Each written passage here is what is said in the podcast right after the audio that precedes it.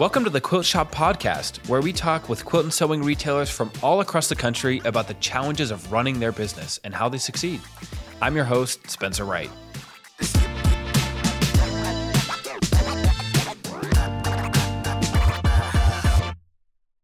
All right. Hello and welcome to the Quilt Shop podcast. I have Sandy Labby with Sew Much Class in College Station, Texas with me. Sandy, how are you doing today? I am doing very, very well. Thank you for asking. Good. We are so excited to have you on here. One of the main reasons that I've asked Sandy to be on the podcast with me today is Sandy just barely opened up a quilt shop and we'll kind of get into it. It's you know a little more than a quilt shop, you know, really centered around classes. But I hear from people all the time. You know, we know there are a lot of quilt shops opening up around the U.S. and I just thought it would be really interesting to hear the story of someone who's in the middle of it, someone who's kind of a few months in and growing their business. And I think Sandy is a really prime example of someone who's doing a phenomenal job. And so that is why I really wanted to have her on here. So, with that being said, Sandy, give us a brief history or kind of the motivation behind you deciding to open up a shop, you know, here in 2023. The motivation for opening up a shop at this time came from where I used to work. The shop owner had decided that she was going to retire, and therefore I was a little disappointed, a little stunned, a little bit everything, yeah, as you sure. can well imagine, because we had an awesome community and an awesome group of customers and folks that we worked with. But the day after the announcement went public, my phone blew up. And it was along the lines of, oh my gosh, Sandy, what are we going to do? Where are we going to go hang out? How are we going to have classes? You're a phenomenal teacher. We need you. What are we going to do? And so I had just come off of rotator cuff surgery, so I knew that, you know, whatever I was planning on doing was going to have to look a little bit different. And Yeah. so I decided that, well, I'll look around and figure life out. And so I came up with a business plan, worked with our small business development center mm-hmm. here in the area and the director of the Small Business Development Center met with me, and the rest is history, so to say. And so I think the timing of everything, you know, it's one of those things that's, uh, you know, you wonder how things and why things happen in the timing they do. But there was an announcement that they were having an entrepreneurial workshop locally. And so it's like, oh my goodness, this is just perfect. So I created my business plan and I went to that, learned a lot about developing a business, what some of the risks were, how to go about the financing side of things, and then about cybersecurity. So the timing couldn't have been better. Wow. Okay. This is so fun. I love hearing about this story and I love hearing about, you know, developing a business plan and getting involved in your community, taking, you know, classes for entrepreneurs, working with your local business development center, Mhm. you know, all these things. I feel like I often hear of these kind of resources and I wonder how often they get used. And then I hear stories like this, and I'm like, that is amazing. That is the exact kind of reason that these resources exist is for people like you who identified a need in the market because Mhm. of you know a store closure in your case and which isn't always the case when people open shops but i think you know there was a need and there was a person to fill that need and that is kind of how this started right and Mhm. I agree. I think, you know, you're kind of talking about everything happens for a reason and just the, how the timing, you know, of everything, right? The store closure. And then you're like, okay, maybe I can do this. Maybe this is something that I want, you know, for myself to kind of take and run with. And just how amazing that is. So, I mean, kudos to you. And, you know, we want to say you. huge congratulations on opening up your shop. Thank you. Yeah, it's been an entertaining adventure to say the least. You know, um, from looking around the local community for a place to actually put the business. Initially, sure. it was, well, I have a sewing machine, we'll travel. And then that didn't seem to be very realistic because in looking at some of the venues, you know, like let's just take a church, if they're having a wedding the weekend that I'm planning on having a class, then I get booted out of the church because sure. you know, there's a wedding there. And I will say that, you know, COVID really impacted us and this industry dramatically. And so I looked at hotels locally, and many of our hotels had closed their conference rooms. And so those weren't available, and they didn't have the infrastructure mm-hmm. within a room for the power that was needed for, you know, 10, 20 sewing machines and little mini irons and those kind of things. So it went from having the thoughts of doing something mobile to then actually finding a brick and mortar. Interesting. Yeah. Okay. Yeah. And I think that's right. I mean, we've seen quilt shops move online. Some of them, you know, maintain kind of an in store and an online mm-hmm. presence. Obviously, Like Sew is kind of a, you know, a facilitator of that. I think, you know, as we look and, you know, you're talking about how COVID affected things and, you know, just different workspaces, I'd like to maybe step back and look from a macro standpoint. We're seeing quilt shops close and we're seeing a lot of quilt shops open. You know, a, a lot of turnover in the quilting industry right now. That's from my perspective. And I'm curious, were you at all afraid of the fear of starting a business and starting a business that is seeing some turnover right now? Tell us about your emotions that you were feeling as you decided to open up a shop. Oh yeah, this was it was a scary adventure, but I think that you need that little bit of fear factor to get into the actual heart of who you are as far as am I going to want this and to become successful. There has to be an inner motivation and an inner drive alongside that fear. I had recently retired from education. And so the education side of things and teaching classes and all, that's already in my blood. But the business side of things was the scary side for me because sure. I know about finances from managing my own home and all of that, but I didn't know a lot about it from managing the business side of it. I had zero knowledge of building out a website. And so, yeah, that was a little scary you know, and then connecting with vendors and looking at, I mean, I had a basic knowledge of what mm-hmm. customer wish list was, but then to turn around then and build it out and you know and make it happen. I think those were some of the scary things. I think the other thing that was scary too was just knowing there were issues with cybersecurity. That was one of the big things that I had found out when I went to the workshop that I went to. And, you know, you hear about, you know, all the different hacks and things like that. And I certainly did not want that to happen to my business. And so, yes, there was a fear factor that sat there. Sure. The emotional side of it, frustration set in at several points. We had started out with a different website company. And then I went to the Dallas Quilt Show and ran into Rhonda from Corner Square Quilts. And she introduced me to Like Sew. And she spent an hour just showing me what she had.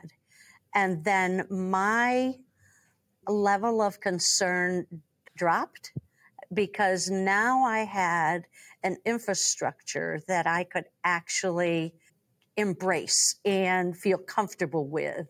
And that was doing the things that I wanted it to do as far as developing a business because I had no idea how to do this part of it.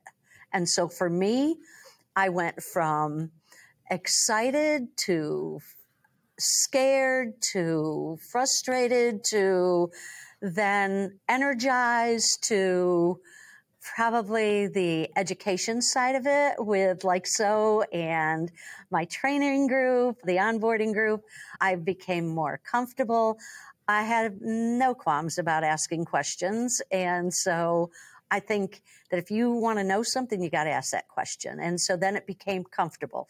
So I've gone a gamut of emotions, started with y'all in March, opened my doors in April, and here I am about two and a half, three months in. So yeah, wow. it's been a good trip. yeah, and it seems like you know a little bit of an emotional roller coaster, right? yes. Since the start, you know, since the kind of the inception, and you know all these emotions that you've kind of described, and I think that emotional roller coaster is probably you know anyone who's listening that's you know a current yeah. quote shop owner that, that opened a shop i bet they felt a lot of the similar emotions right? That you kind of have that ride.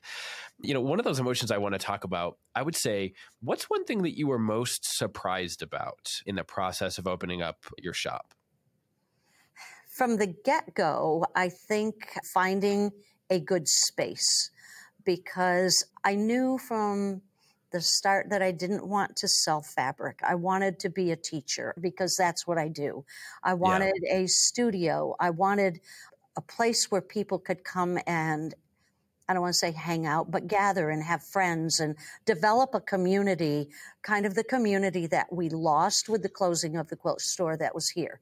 And so yeah. I think for me, that was the most emotional part, but the surprising part for me was now that I have customers coming in the door and embracing my vision.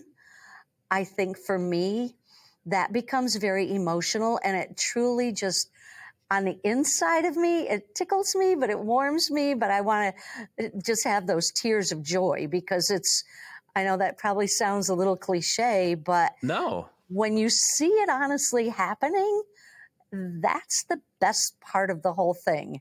You know, when you have a room and there's six to eight to 10 people in it and they're having fun because of my vision, that's pretty awesome.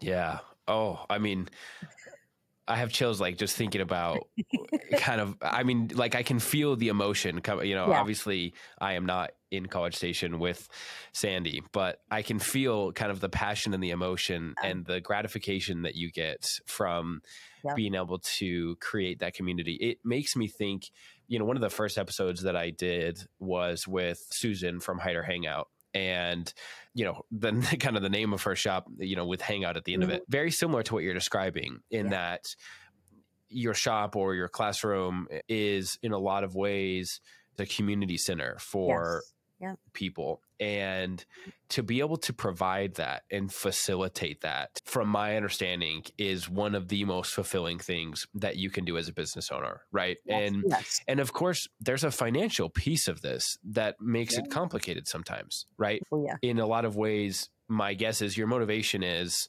probably more around the gratification that you get from building community and mm-hmm. less around the financial piece of your business. But that still has to function. That still has to work, right? And Definitely. so as a shop owner, you have to weigh this, okay, how do I make the right decision for my shop mm-hmm. financially, but also build and promote community in the way that I was motivated to when I opened my shop? Do you think that I'm on the right track with that? Oh yeah. Yeah, you know, I've that was one of the things when I met with the director of the Small Business Development Center, you know, how do you go about putting your budget together? One of the things that he had told me, he said, "Well, Sandy, don't go out and buy brand new furniture." He said, "Furniture is a huge expense." There are many businesses that have downsized or gone out of business, and there are other companies that have that inventory of furniture, office furniture. And so I have an awesome son who spent time online, looking around, finding different companies, looking at different product lines, all of those kind of things. And so that financial side, the burden was a little bit lessened because I wasn't buying new.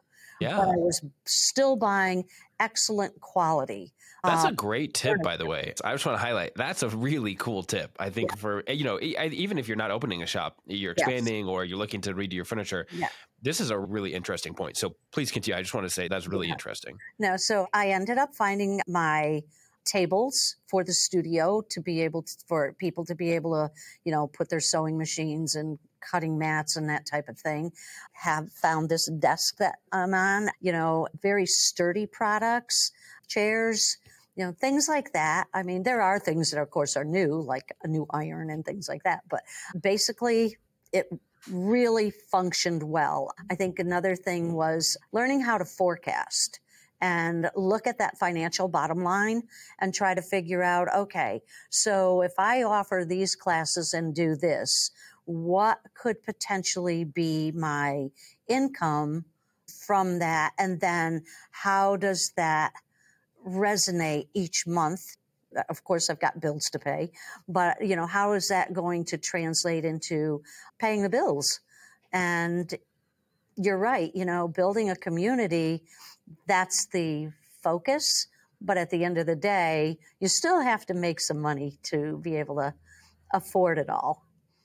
Yeah, I agree. And, you know, talking about forecasting is, you know, I think a really beneficial thing for shop owners to do is to look at what you're going to offer, like a class mm-hmm. or a fabric line or whatever, and kind of look at what the bottom line could mm-hmm. potentially be uh, right. and weigh out the risk, you know, of the cost versus the potential return. Right. And I think, you know, when I think about quilt shops, if we took a survey of all the people who have opened quilt shops in the last 20 years, I would imagine not very many of them opened it because they wanted to make a ton of money. Right. And yeah. not that can't happen. And I think it can be a very lucrative business. However, I don't know that's the primary motivation in such a hobby driven business. And so then what I think is so cool is we'll have these shop owners and they open up a shop because they're passionate about quilting or they're passionate about building mm-hmm. community. And then they either come in with great, you know, kind of savvy business expertise or they mm-hmm. learn and they grow. And I see that all across the board. Mm-hmm. And it is just one of my favorite things to watch and to hear about people's experience of how they're effectively running their business from a, you know, kind of a profit and loss standpoint, but then maintaining that kind of the spirit of the hobby because yeah. that's what it is, right? And yeah. so I don't know. I just I kind of felt that as you were talking about it. And I just want to say, like, you know, huge kudos to you and Thanks. kudos to, you know, all the shop owners who are, you know, always weighing, you know, kind of the passion and the, you know, financial side of things. Right. I know for me also, I really listen to my customer base and look at what they're asking me to do and trying to accommodate that while still being true to myself and who I am in mm-hmm. what I quilt. You know, I've been sewing for over 60 years, quilting for, oh, let's see, probably about 45 years. I started back in 1980 ish. And so a good long time. Yeah. Yeah, a bit. Seen a lot of fabric come across under my sewing machine. I believe that. And, you know, the fabric, what's out there has certainly changed from your more traditional fabrics to sure. a very modern vibe. Yeah. Uh, and so I try to, in my class offerings appeal to a wide variety of tastes. And so, having had a lot of experience in sewing and in quilting, I don't think that there's much that I haven't seen as far as styles and types and of sewing and quilts and looking at what's available. So I'm one of these that I like to play with fabric. And so if it's a new pattern, if it's a new technique, I'm out there playing with it. And then I can turn around and offer that to my customer base. I think that's really fascinating to hear kind of the, you know, trying to listen to your customers and at the same time, you know, change with the trends? Do your customers change mm-hmm. with the trends and follow those? Because sometimes they're not on a parallel path. And that's, uh, you know, certainly as a new business owner, it's something you really have to decide as you're building up stock, whether, you know, that's fabric or otherwise. Okay, so I really want to get into talking about how Sandy got the name of her business out there as a new quilt shop. But before we do that, we're going to go to a quick break and we'll be right back. Okay, thank you.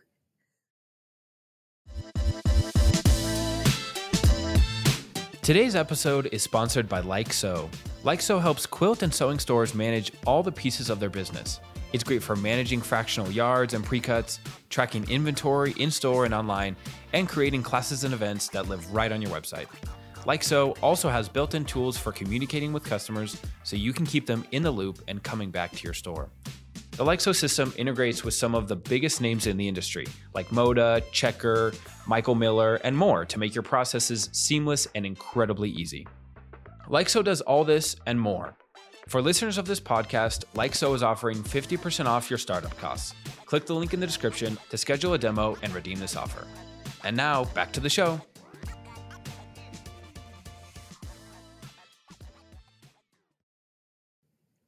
Okay, and we're back. I'm still here with Sandy and just having an absolute ball talking about opening a quilt shop, which is just like I am just feel I don't know if you could probably a lot of you are listening to this and you can't see the screen, but I just am so so happy to be talking to someone who's opening a quilt shop.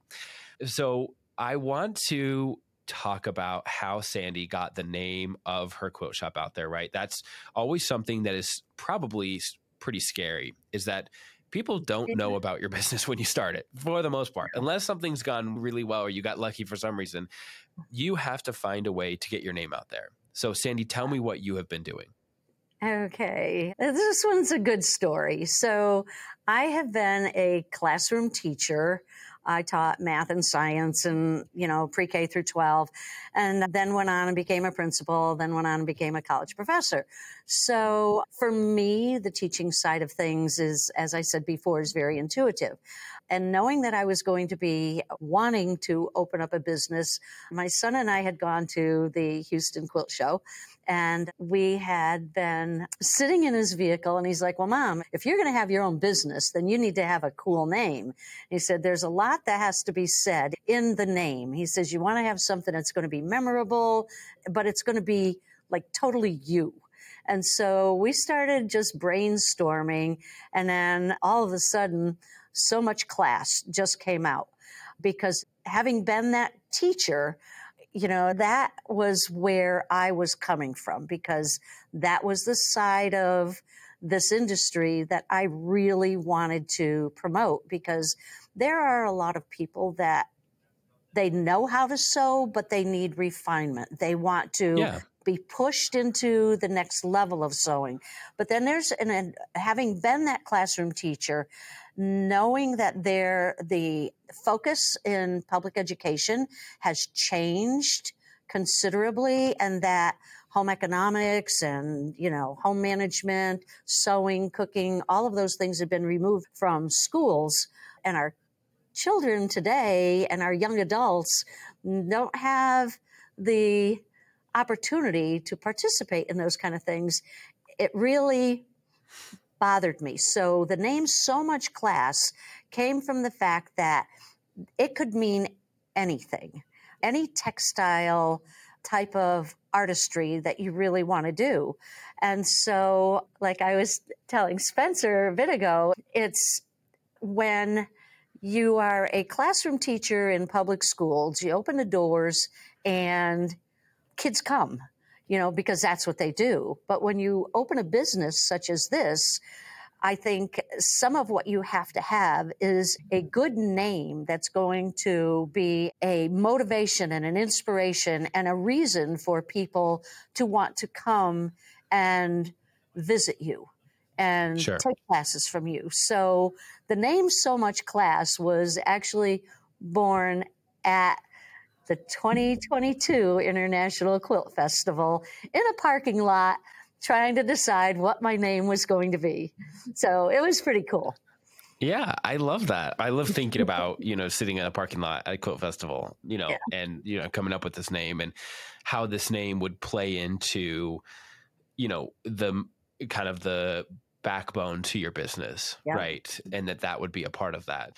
So I want to hear more about, you know, you decided on the name, but then how did people start to find out? Like from what I understand, your shop is growing. You know, people are taking yeah. classes and, you know, things are going well. How did this come to be? Like are you advertising, you know, on social? Are you taking ads in the newspaper? Or do you have billboards, you know, commercials? You know, it could be none of those things. I, I'm curious how, you know, how do you get your name out there? If I'm starting a quote shop, I'm probably overwhelmed with just the prospect of getting people to hear about me for the first time.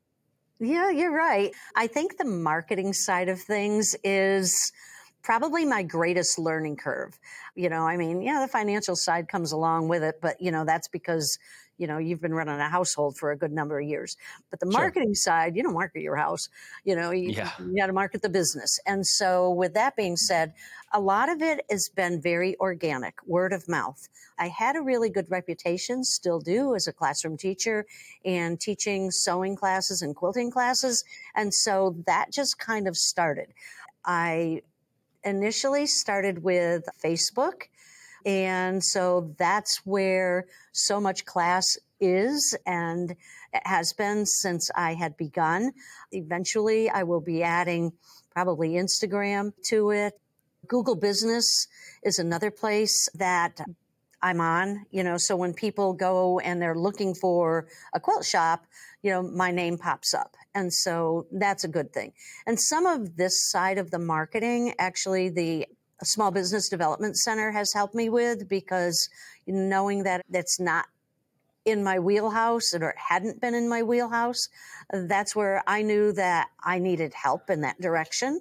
And so, other things that I have done, the building that I am in, there's a gentleman that had stopped by, and there's a magazine that's for our area and it promotes businesses. And so I'm featured in that magazine. I took out an ad in that magazine. It is a pretty cool ad, and it has a little spotlight as to a narrative. And that goes out to, I think they have like 250,000 copies of that and it goes into the oh, hotels wow. it goes into other businesses where you know people that are visiting here can pick it up and you know look at it and my son is looking for the ad. It's on page 110. Not like I don't know the page of this. I love that you know what page you're on. I think that's I just I don't know what it is about that that I love so much. so let me just show. This is my ad, and so it's a two page spread, and so oh, it I is. love it. It's pretty cool.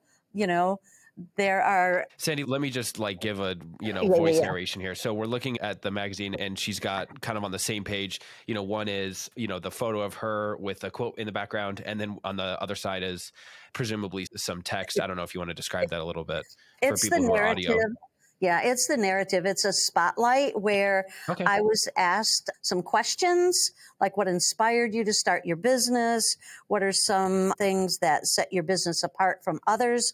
And then what would you like to highlight for our readers in 2023? And so I responded to those questions in this book.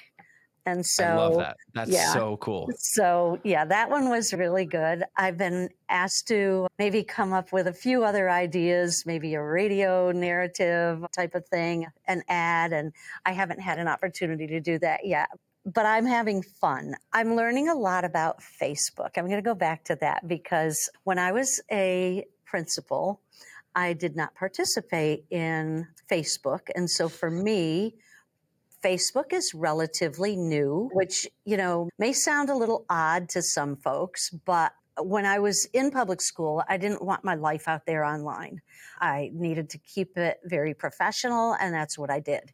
And so now that I have a business, one of the major marketing tools is Facebook. So learning about like, follow, share, I'm learning a lot about what all of that means. And so my customer base is growing as I have been teaching classes and people have completed a project, they're posting it online, and that in and of itself starts to speak volumes. I had finished a class. I actually had worked on a t shirt class, and one of the customers has just posted her pictures online.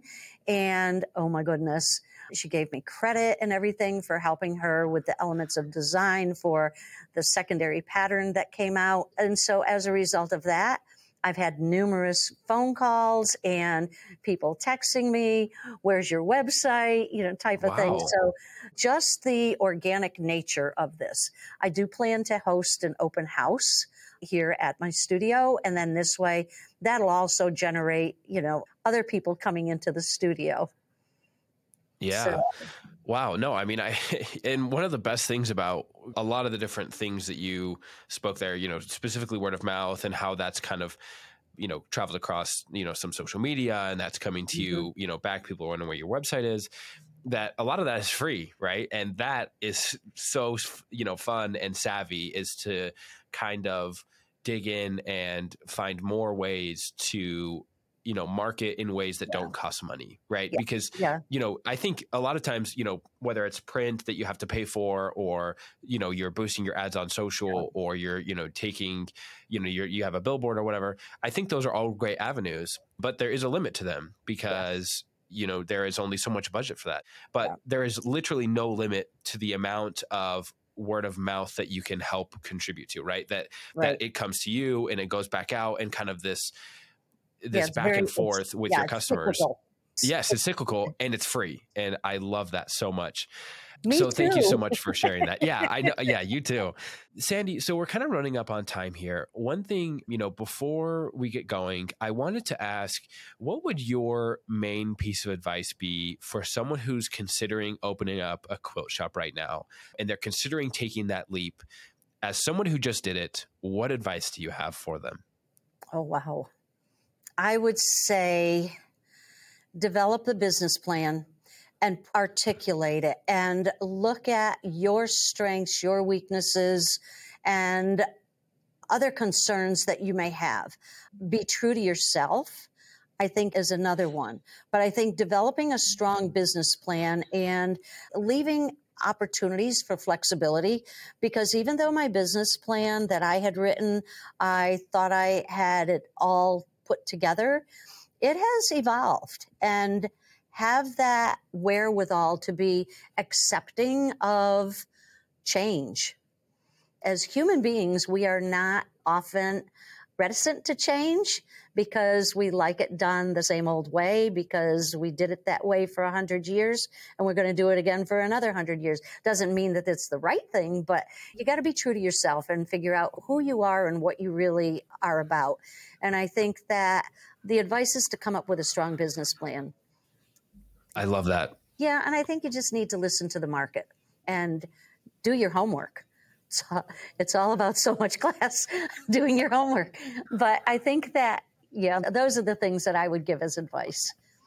I think that's really pertinent. And I love that your piece of advice kind of ties in everything that you've said so far, right? Yeah. Like we've talked about the business yeah. plan, we've talked about the marketing, we've talked about, you know, really making sure that you listen to your customers and address their needs. Yeah. And, you know, ultimately that's, you know, from my understanding, kind of your final piece of mm-hmm. advice. And so, mm-hmm. you know, I just want to say, Sandy, thank you so much for being on the podcast. Again, this is Sandy Labby with Sew Much Class in College Station, Texas. You know, for sure if you're in the area make sure you check that shop out. And you know again thank you so much for being on with us today.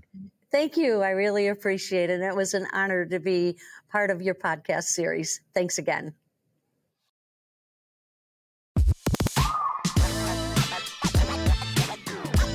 Thank you for listening to The Quilt Shop. Be sure to subscribe on Apple Podcasts, Spotify, YouTube, or wherever you get your podcasts. Leave a rating or review to let us know what you think.